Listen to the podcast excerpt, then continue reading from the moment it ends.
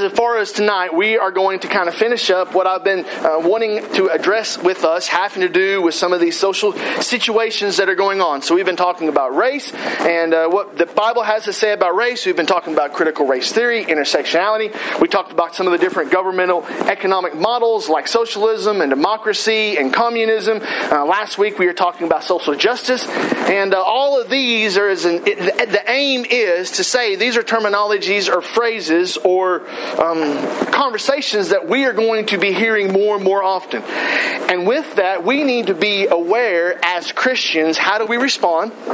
How do we interpret? How, how do we absorb some of these different thoughts that are out there? And we need to think about that we need to be looking at the world through the lens of Scripture, not Scripture through the lens of the world. And so we need to be careful, because it's not one of those things that this is necessarily a salva- salvation issue, but it's something that's going to be happening happening socially and culturally that I, I think that it's important for us as Christians and as a church to be able to speak to, be able to interact with, and to be able to not be aware and not be caught flat-footed. There's one more terminology that I want to uh, talk about. There's other ones that are out there, but I know that uh, we need to move on in the next weeks ahead, so we're going to look at a terminology tonight. And now this isn't a new term. Some of you um, may, this may be the first time you've ever heard this term, but this is a term that really started back in two thousand ten. It started showing up in some essays. It started showing in, up in some of your hip-hop culture, some of your music. In two thousand sixteen, M T V named this one of the most influ- influential words amongst the emerging generation. This is something that you may not have heard of yet, but it is something that is you will most likely hear of in the future. And it's it depends on how you talk about it. I'm just going to use it as two words, and it's this terminology. Being woke. W O K E. The idea of what it means to be woke, what wokeness looks like, who is woke, who is not woke. So sometimes we think at W O K E, Ron. so so sometimes sometimes we will come to some of these, and you know, it, we have it, it can be a blessing and a curse. Being insulated to some degree from the coast, either the East Coast or the West Coast, we can be here, and sometimes we only are hearing what our neighbors are hearing, and I doubt many of us are faithful listeners at M T V. A lot of times we won't listen to the music where they're discussing this on. Sometimes we're not listening to the programs, reading the books, some of those things, and so we may not have ever heard of that before, but it's a terminology that, whether it's being said explicitly, the effects of wokeness is something that we are going to be dealing with in an increasing way in the days ahead. So I want us to have an not only awareness of what wokeness is, but then also have a framework with then how do we as Christians respond to this idea of wokeness. So wokeness as defined, as a dictionary definition, wokeness as defined is having or marked by an active awareness of systematic injustices and prejudices, especially those related to civil and human rights.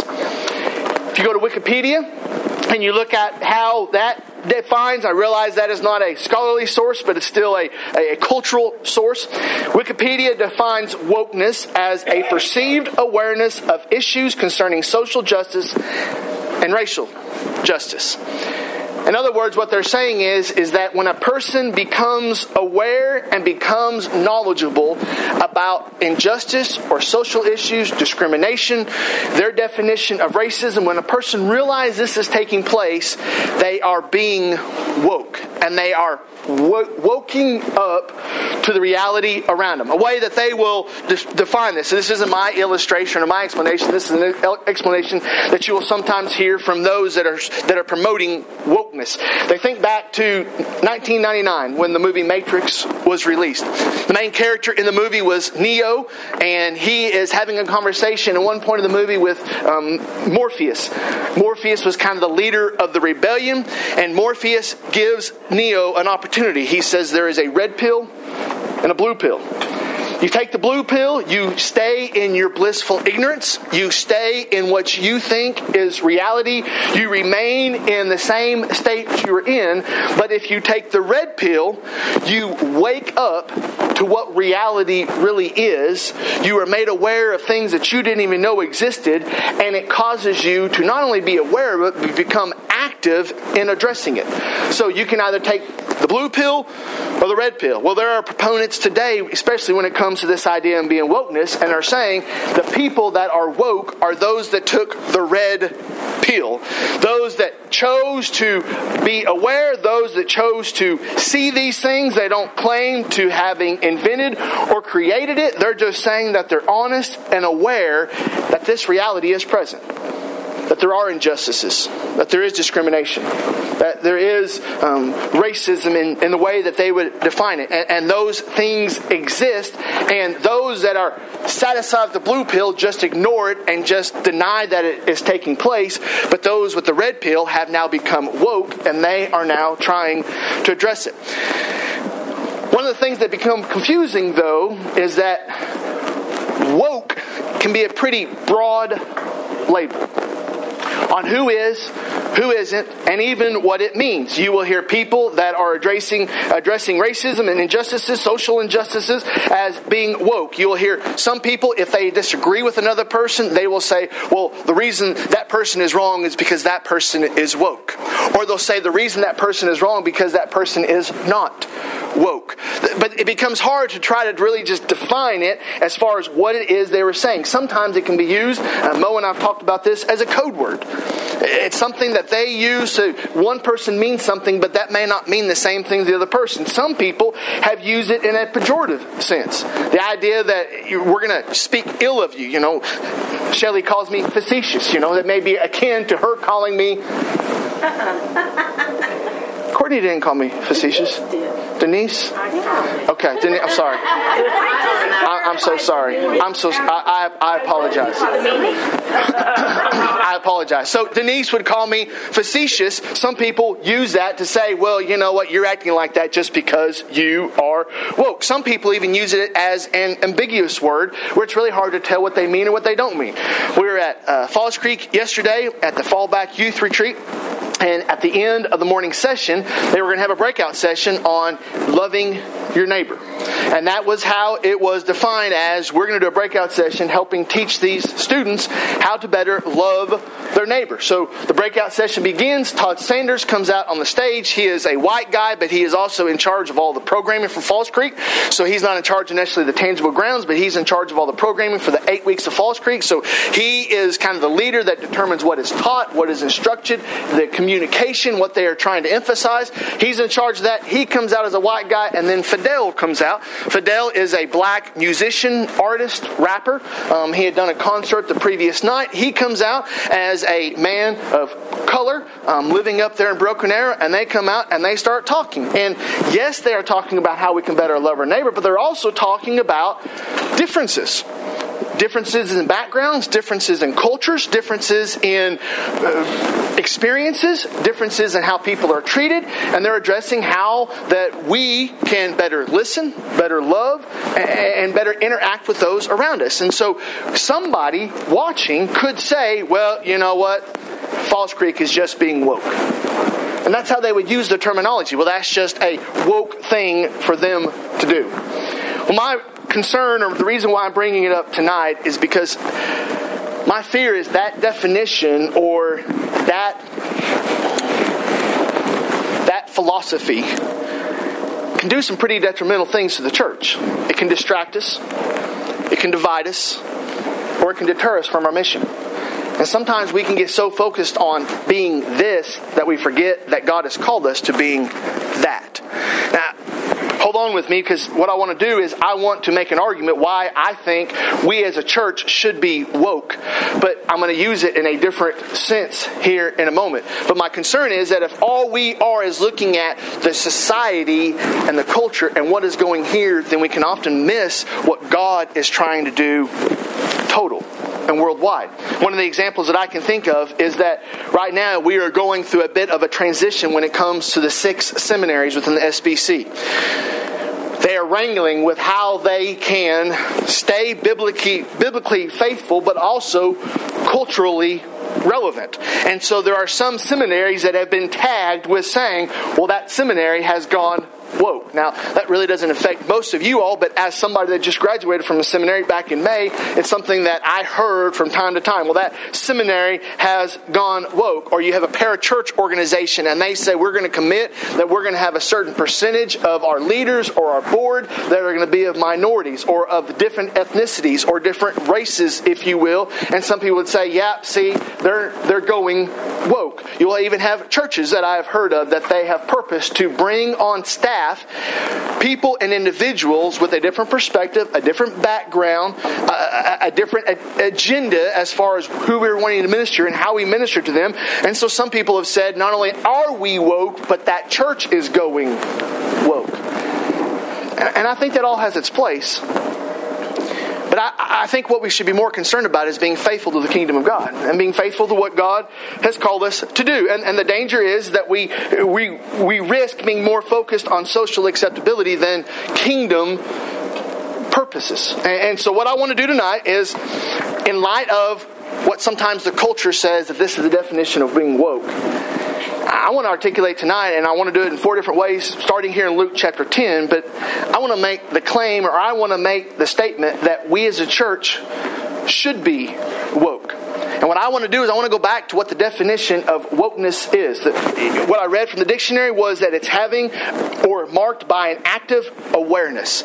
And this awareness of social injustices, prejudices, a awareness of social issues concerning racial justice and social justice, we should, as a church, be aware of the things that are going on around us. We should be aware of the needs that are going on around us. We should be aware of the ailments that are plaguing our society and our culture and the opportunities for us to minister as a church. So what I'm going to do is I want to I want to give you, um, based upon what I, I gleaned from Scripture, four ways that the church should be woke. So I'm not going to initially use it as a code word. I mean, I'm not going to use it in some of the other frames that somebody may refer to. I think it's one of those things, if you look at the definition, you say, well, should I as a Christian or should we as a church be that? And I say yes. We should be aware. We should be sensitive. We should be knowledgeable. And we should be looking for ways that we can better minister to those around us. And by the definition, we would then be woke. So, you're in Luke chapter ten. The first way that I want to point to you to that we should be woke is that we should be woke to mercy.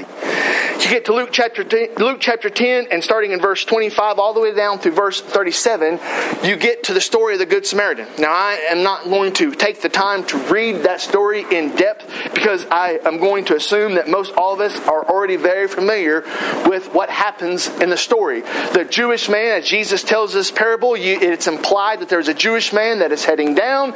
He gets accosted by robbers. He's laying half dead, um, stricken in the ditch, and the other Jewish men come by him, do not help him. The Samaritan comes by, and the Samaritan helps him. And so the point that Jesus is making there in the story is that everyone should have an eye and an ear. Everyone should be woke in that sense to mercy.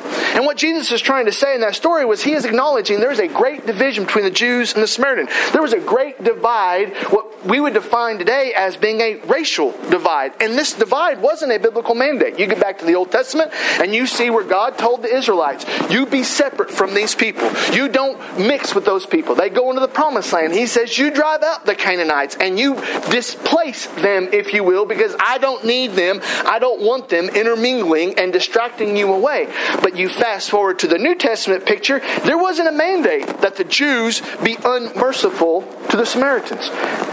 The division came from what I would call a social construct. Uh, back in Second Kings chapter seventeen, when it talks about the people being taken into exile and being removed from their homeland, and the the, the uh, Babylonian ruler there at the time, he removed them from their area, and it says there in chapter seventeen and verse twenty-four, it says the king of Syria brought people from Babylon, Cuthoth, and Avah, Hamath, and another word that I can't pronounce, and placed them in the cities of Samaria instead of the people of Israel.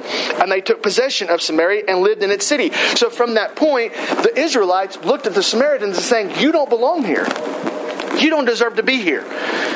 You're trespassers, if you will. And what that did was that caused a great division. And so what I think Jesus is doing is not only that he is trying to answer the, the uh, lawyer there in Luke chapter ten, but he's also trying to make the point that every single Christian should be merciful. And the mercy does not extend to the same skin color, same experience, same education. In fact, he says right there at the end of the parable, there in verse thirty-six of Luke chapter ten, he says, which one of these three do you think proved to be a neighbor to the man who fell among the robbers? He said, verse thirty-seven, the one who showed him mercy. And Jesus said to him, you go and do likewise. We have no excuse as a church not to be woke to mercy, not to be unaware that there are people right around us that need mercy. There's people all around us that need that grace, that mercy. There are people all around us that are in need of kindness that is undeserved. And I think that as a church, if we're going to follow the definition of what it means to be awoke, it says to be aware of some of these plights, aware of some of these realities, aware of some of these injustices and, and these social divisions. Be aware of that. And we should be aware of that, because we should be woke and aware that there are people all around us that need mercy. I don't think there's anything wrong with saying that, recognizing that there's people within this zip code that we can be merciful to. Mercy is not a means of merit. Mercy is not a means of worth. Mercy is a means that because God has blessed us, we bless someone else. And we need to be merciful. Another way that I want to point you to, it comes out of James. The book of James. Oh, beautiful James. James gives us another picture of how we should be woke. And I think, and I want you to see with me, that I think the writer in James is making the argument that we should be woke to generosity. Remember, when I'm talking about wokeness, I'm talking about an awareness. I'm talking about understanding. You're saying, yes, these, these divisions are there. These injustices are there. These realities are there. Not everyone is treated the same way. Not everyone has what I have. Not everyone has the same experience that I have. There is divisions, and that's what they talk about being woke. I think we should be woke to generosity. You think about what James writes, the half-brother of Jesus. Um, let's see there in verse twenty-six of chapter one. He says, if anyone thinks he's religious and does not bridle his tongue but deceives his heart, this person's religion is worthless. And then he describes what religion is. He says, religion that is pure and undefiled before God the Father is this, to visit orphans and widows in their affliction, and to keep oneself unstained from the world. Now, some people will say, well, Spence, you don't understand. We don't have to be generous. We don't have to be benevolent to those around us. See, Jesus tells us we're always going to have the poor with us. And in Matthew twenty-six, eleven, he does. When the lady comes in to anoint the feet of Jesus and the religious leaders are there, they're going, why did she do that? You could have sold that ointment and given the proceeds to the poor. And Jesus says, you will always have the poor with me, but you will not always have me with me. But that isn't Jesus giving us a license to not be generous. And that's not him saying, well, now you don't have to be benevolent. No, he, he's understanding that we as a church need to see that there is always an opportunity for us to be generous. I don't think we'll ever be able to eradicate poverty, but I don't think we should ignore it either. It should be one of those things that we just say, well, you know, it's the government's job to provide for them. You don't have a passage for that. Well, it's not my responsibility to provide for them. You don't have a passage for that. Oh, I, I know. I've said it myself. If they don't work, they shouldn't eat. And, and you know, you, we can hide behind some of those things. But if God is telling us to be generous, then we need to ask ourselves, are we being generous? And we need to be aware that there are those that are being afflicted. That's what it says there in verse twenty-seven. We are to visit the orphans, the widows, in their affliction. Now, I understand that there is some affliction that is self-induced. I, I get that. Vice, disobedience, sin, some of those things can lead to affliction that becomes self-induced. And I'm not trying to say that we need to go and enable poor behavior, enable sin, or enable vice. But you know, there's sometimes affliction that isn't self-induced. I was asked multiple times to go on some mission trips, and I said no, because my attitude was, is we've got enough problems right here. We don't need to be involved with them. And then I went down to along the border in Mexico, and it's not just there. I saw it in India. I saw it in Ecuador. But you get down there, and we go across the border, and I'm seeing children.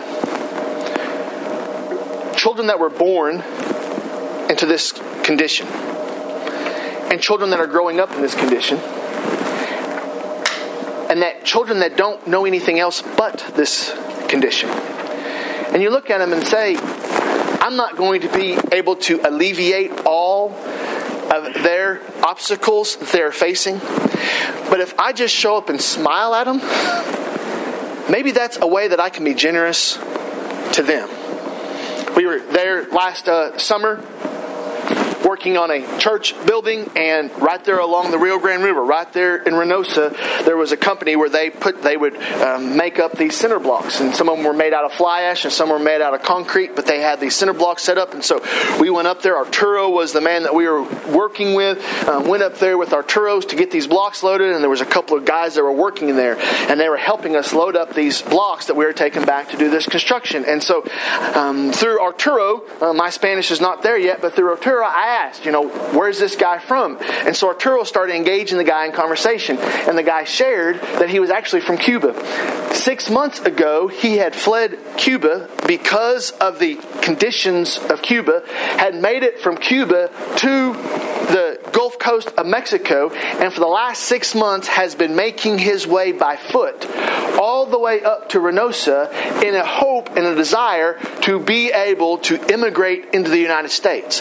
And so I said, well, why six months? Well, because he would go for a little ways and have to stop, work, get enough resources to be able to move on. And I said, do you have a family? I have a family. And I said, well, what's the idea? Well, the idea is if I can get to the United States, I can get the means and the wherewithal that I can bring my family or send resources back to help my family. Um, so then we said, well, in the last six months, has anybody told you about Jesus? And he said, no, no one's told me about Jesus. I sat there and watched Arturo tell him about Jesus. The man prayed with Arturo, bowed his head, made a profession of faith right there. We gave him some money. We gave him some uh, biblical literature, said we'd be praying for him. The rest of that week, as we'd drive by and he'd be out there working, he'd always wave real big at us. And I'm thinking, that guy could have lied to us. But you know, the twenty dollars to me isn't the same as the twenty dollars to him. And church, we weren't called to neglect generosity. We were called to be generous. And, and, I, and I believe that based upon James chapter one, we need to be woke to what generosity looks like. I realize there will always be people trying to fraud us. I've, I've been in the church long enough that people have a circuit, and they're always calling, I need this, I need this. Those are out there, but you know what? It's God's money. It's God's resources. And they're going to stand before God one day and give an account to how they lied to the people of God and misused the blessings that God had given them. I mean, they're going to answer for that. Does that mean that I just sign over all of the money that my family has and just say, here, no, you need to be wise? But at the same time, the danger is, is that in a, in a desire to not be taken, if you will, we just don't be generous. We were on the football bus on Memorial Road in Penn years ago, and there was, even then they had the panhandlers. I mean, you go down there on Memorial Road and you have the panhandlers in every block. And we were sitting there on the bus, and there was a panhandler outside the window, and Ty Hull took a ten dollar bill and he wadded it up real tight and he threw it out the bus window at the panhandler, trying to give the guy some money. I mean, he couldn't get off the bus and go hand it directly. The panhandler was going to come on where Ty could hand it out the door. He threw it out there, and like he was trying to hit Wayne Webb, but it landed about Denise and it rolled a little bit. The panhandler thought that Ty was throwing trash at him, so he began to be vulgar towards Ty because he assumed that Ty was throwing trash at him. Ty is trying to yell and explain to him, that's a ten dollar bill. Light turned green, the bus begins to take off, and Ty is yelling at the window, there's money there, there's money there. And the guy, completely oblivious, assumes that it's trash, and when we drove off, never we never saw the guy go back up back and pick up the money. You know, sometimes we think, well, I'm not going to be generous because they're not going to appreciate it, they're not going to recognize it. But what Scripture tells us is not to be generous because of them, we're to be generous because of God. because God's been generous to us and God's been faithful to us. And so to me, sometimes we start to define generosity based upon the response of the person we're trying to be generous to, or we try to define that this is what generosity can look like, and if they don't respond in this way or they don't react in that way, then that gives an excuse not to be generous. And I, I believe based upon the Word of God that we as a church, we should be woke to generosity. We should be aware of the needs to be generous. We should be aware of those that are in need. We should be aware of the situations that are going around us, because we have an opportunity to be generous all the time. Maybe monetarily, maybe with your time and your labor, maybe with just listening to what they have to say. We need to be generous. Fast forward back over to the left, back to Matthew chapter twenty-five. There's a, a, a third way that I would encourage us as a church to be woke, and that is to be woke to service. I think that we should be woke to mercy. I think that we should be woke to generosity. I also think we should be woke to service. In this passage, again, I'm not going to read it in its entirety, but Jesus is sitting there, uh, more of what people would call the Olivet Discourse, and he is talking about this final judgment to come. And he says that he's going to divide the left and the right, the sheep from the goats. He says in verse thirty-three, he will place the sheep on his right and the goats on his left. And then the king will say to those on his right, "Come, you are blessed by my Father. Inherit the kingdom prepared for you from the foundations of the world. For I was hungry, and you gave me food. I was thirsty, and you gave me drink. I was a stranger, and you clothed me. I was naked, and you clothed me. I was sick, and you visited me. I was in prison, and you came to me." Then the righteous will answer him, saying, "Lord, when did we see you hungry and feed you, or thirsty and give you drink? And when did we see you a stranger and welcome you, or naked and clothe you? And when did we see you sick or in, phys- or in prison and visit you?" And the king will answer them, "Truly, I say to you, as you did it to one of the least of these, my brothers, you did it to me." One of the things that I think Jesus is trying to emphasize there is that many times by serving other people, we are serving Christ. We have no idea, as Hebrews thirteen tells us, we have no idea who it is that we are ultimately serving. We have no true. Hebrews thirteen reminds us that sometimes we entertain angels unawares. This idea that sometimes we have no idea who God is using, how God is working, and we may not know the effect of what is going to be done. But we must understand that there are always ways for us to serve.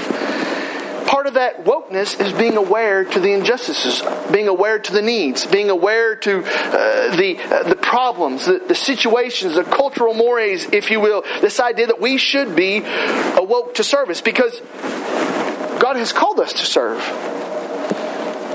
If I'm going to serve, I'm going to have to be aware of what God's wanting me to serve in. How does God want me to serve? Who does God want me to serve? It tells us right there in this passage that God's that, that Jesus is looking at these believers and saying, "Listen, it's not that you just served me on Sunday.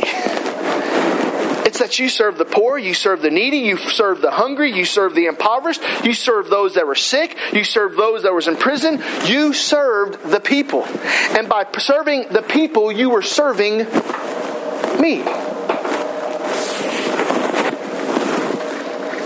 I think sometimes we need to ask ourselves, who are we serving? Come in on Sundays and we say, "Well, I'm serving God on Sundays." And that's great. But who else are we serving? How else are we serving? What ways are we serving the people around us in the community? What ways are we serving the lost? In what ways are we service, service, service, or being a service to those in need around us? How are we serving others? I think sometimes we just are, we choose to be unaware. We choose to be ignorant. We choose to not think about who it is that we are serving and how can we best serve them. A couple of the dangers is that sometimes you think, well, if I serve, then if I just become a piggy bank or I just become an A T M machine and I'm just giving them stuff, then I'm not teaching them. Talks about teach a man to fish and he'll feed him for a year, give a man a fish, you feed him for a day kind of thing. And I realize there are both sides of that angle, but one of the things that we must resist is coming to this attitude that we're just not going to serve, period. I mean, I've got a book up there on the bookshelf called When Helping Hurts. And the whole book is about how sometimes in our desire to help people or serve people, we can actually um, hurt people in their situation or hurt them in their status or hurt them in their uh, in, in their state in life. And I understand that sometimes we need to be wise and we, and we need to be thoughtful about that. But we also need to be woke to the fact that people are needing to be served and God has called us to serve. To serve this community. So it, Maybe it shouldn't be a question of if we should, but maybe the better question should be, how should we? And sometimes we get pretty insulated, thinking, well, we serve them by them coming here. In this passage, it's not because they came to church. It's because the church went to them. And ultimately, one day, we will all stand before Christ and give an account and answer for our service. They are standing before Christ in this picture, and Christ is saying, you didn't serve them, and that was a reflection of you. I think those are questions we need to ask. How it is that we as an individual or we as a church serve them, because we should be woke to service. But then there's the last one. First Timothy chapter one. There's a, there's a last way where there's many ways that we could talk to, many ways that we could look at, but here's the last one that I want to uh, point you to this evening when it comes to us being woke as a church. Us being aware of the needs, us being aware of the injustices, us being aware of the circumstances, us being aware of the reality around us. We should be woke to the gospel. Now I get this here in First Timothy chapter one and verse fifteen. Paul is writing what some would say is kind of his farewell address. First Timothy, Second Timothy. He's writing to Timothy. People would say that he's in prison there in Rome. He's awaiting his execution. He's writing to his young protege. And there in verse fifteen he says, the saying is trustworthy and deserving of full acceptance, that Christ Jesus came into the world to save sinners, of who I am the foremost. But I received mercy for this reason, that in me as the foremost, Jesus Jesus Christ might display His perfect patience and His example to those who are to believe in Him for eternal life. To the King of the ages, immortal, invisible, the only God, be honor and glory forever. Amen. And you may say, well, Spence, how, how, how do we live as we are woke to the gospel? Well, I would articulate that part of being woke to the gospel is that we are aware that all of us are sinners.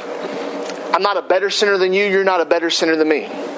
And every single one of us need the grace and mercy of God in our lives. Romans three twenty-three makes it very clear that all have sinned. And being woke to the gospel recognizes that the greatest need of anybody in this world is to have a saving knowledge and faith in Jesus Christ. So we understand that this gospel is for everyone, regardless of your gender, regardless of your identity, regardless of your background, regardless of your experience, regardless of your zip code, regardless of your ethnicity, regardless of your personality. Everyone, everyone not only needs to hear the gospel, but needs to respond to the gospel. Every single person. And sometimes we can start to think that we can only minister to people that we can speak to. Well, I don't know how to relate to that person.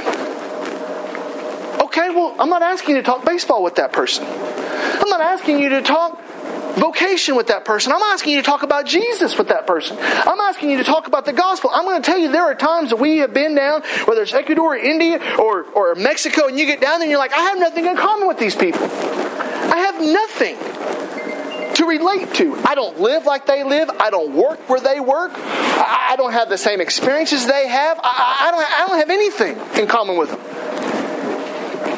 They still need to hear about Jesus.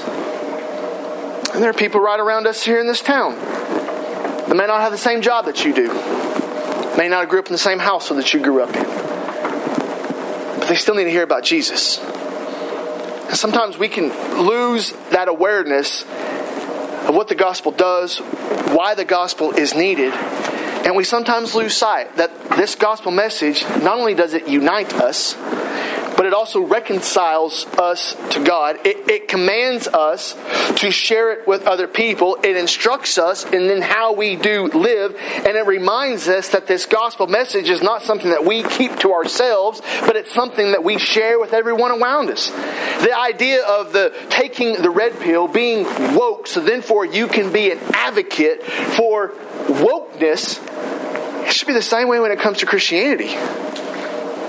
You're lost, and either you can take the blue pill and stay lost, or you can take the red pill and get saved.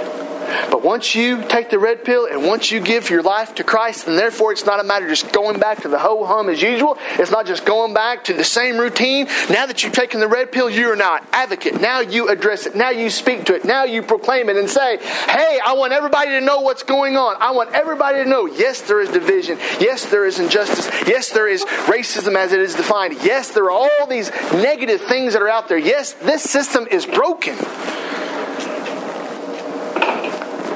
Policy's not going to fix it. Government's not going to fix it. Politics aren't going to fix it. Man is not going to fix it. The gospel is the only answer and the only solution. And I think we need to be aware of that. We need to be aware that, yes, there is great division. Well, I think we got sixteen days is the last countdown, I think. sixteen, fifteen days. And some people think, oh, I just can't wait for these fifteen days to get over with. I don't think the fifteen days is just going to be over with. I, I don't think that it's even going to end. I don't care who wins, and whenever it's determined that whoever wins, I don't think it's not going to go away. It's not that these these these concerns, the, these divisions, they're not just going to evaporate as soon as a different person's in the White House.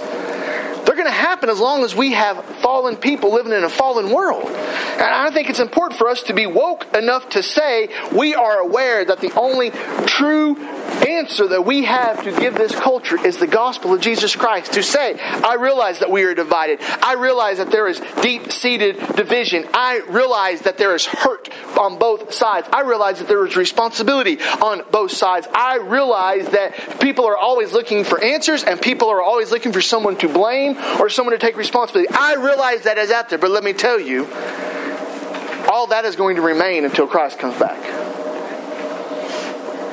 We need to be woke enough to say the answer is not. The answer is not social policies. The answer is the biblical gospel. In, in other words, the goal of the Christian life is not to just be a label in the world, but to be the light of the world. That's what we're told to do in Matthew fourteen, to be a light into the entire world, for people to be able to see where we're at. And so one of the things that I, I think is imperative upon us, I, I encourage us, is that when we think about this wokeness, we need to look at it and go, instead of looking at it and saying, yeah, these weirdos, they're speaking to what they're perceiving as being the reality. People say, Spence, are you woke? Absolutely, I'm woke. I'm saved. Been enlightened. First Corinthians two fourteen, the natural person does not accept the things of the Spirit of God, for they are folly to him. And he is not able to understand them because they are spiritually discerned.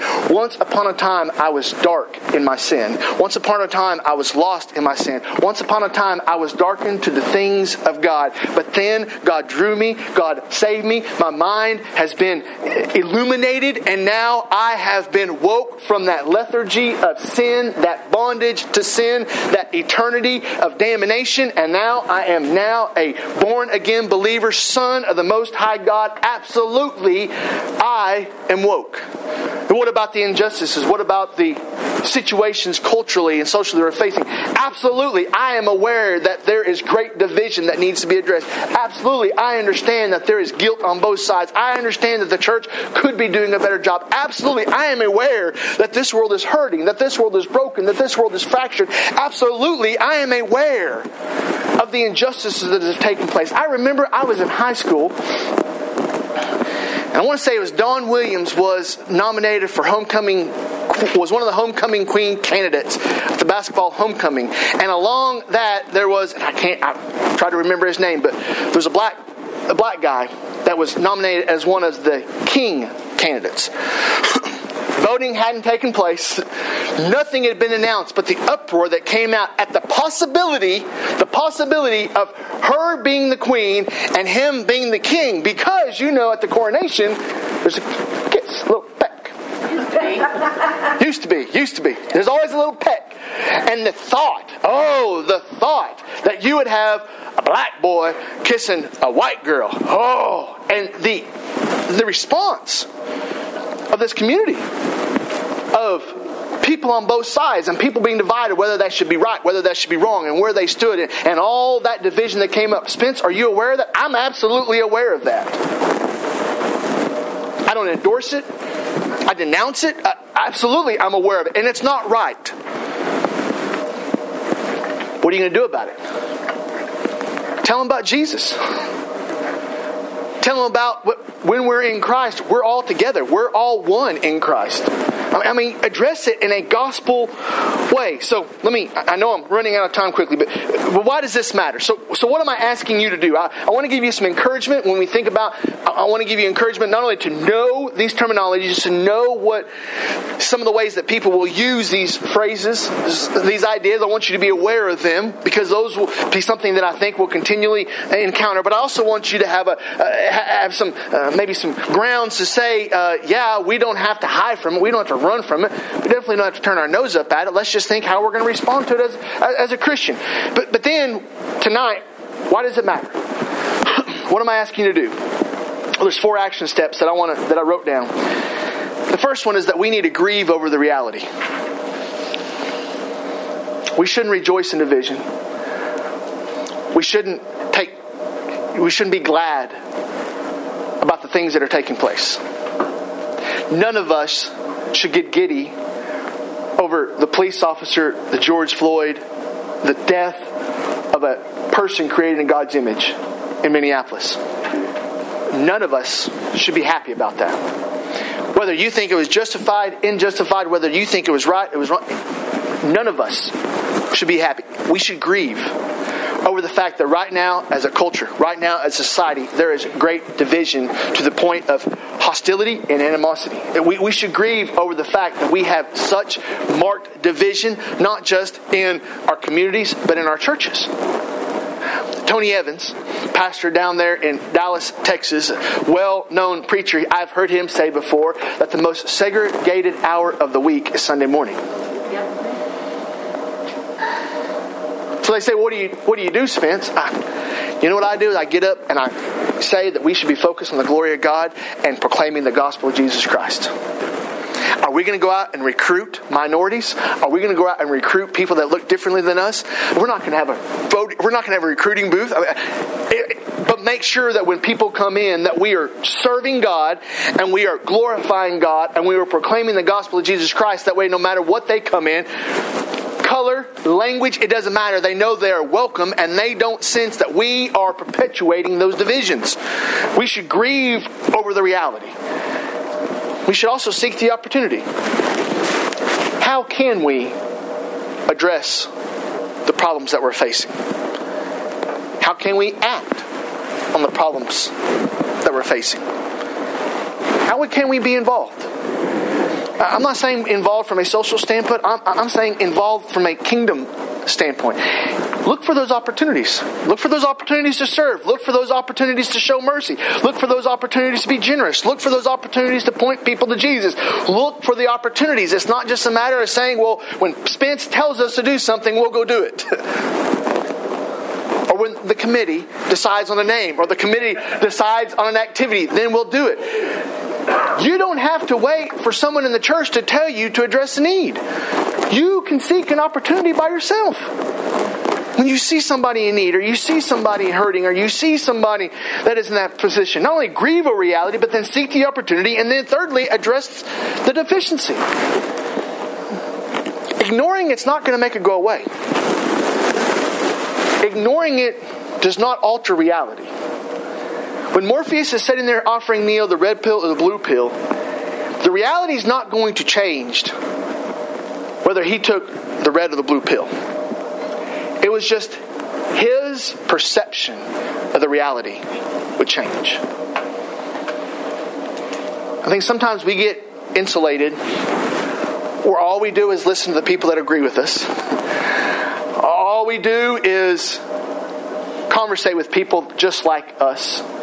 All we do is surround ourselves with like-minded individuals. And then we wonder why we are so ignorant of other things around us.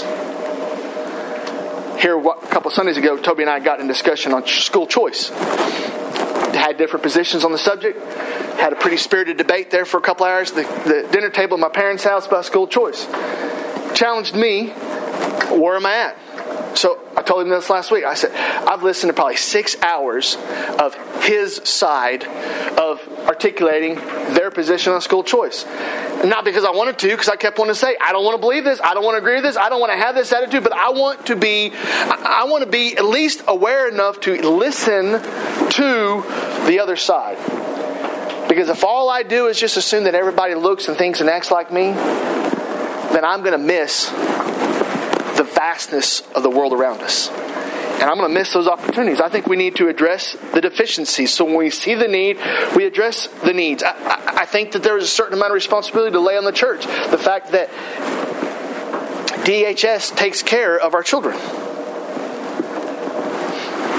When did that get farmed out from the church? I don't know. I mean, I understand when it comes to the lost, but we have a lot of Christians and people in the church that whenever problems come in the home, D H S takes care of it, and the church kind of backs off and says, oh, not our problem anymore. That wasn't what was mandated in Scripture. You think about food stamps, feeding the poor, feeding the impoverished. When did that, when did the church hand that off?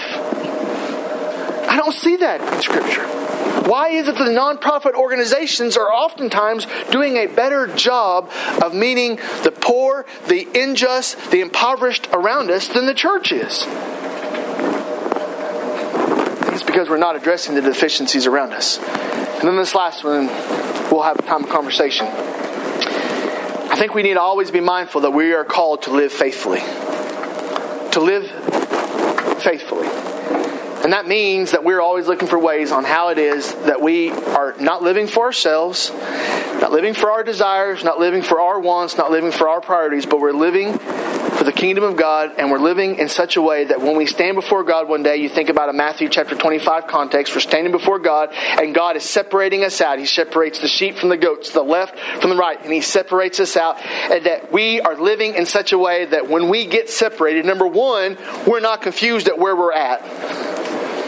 Because there's going to be people that are on the left thinking they should have been on the right. There's going to be goats that think they were sheep. And there's going to be a lot of questions saying, whoa, we're not supposed to be here. We're supposed to be over there. And Jesus says, no, you're not. I know where you're at. I know who you are. And number one, I think we need to understand that we need to be living in such a way that when that time comes and the sheep are separate from the goats, we're not surprised. And also, that when He says that you minister to me by ministering to these people, we should be able to say, yeah, and I can tell you their names. I can tell you their faces. I can tell you when and where that we did this. Because we lived in such a way that we are faithful to those that God had called us to be faithful to. I think all of that is encompassed in the definition of being woke. Now you're going to hear other definitions and other applications of the word in a in a different sense. But if you're in this world and people talk about being woke, I would encourage you to frame the conversation by saying, yeah, I'm woke. And let me tell you how I'm woke. I'm woke to mercy. I'm woke to generosity.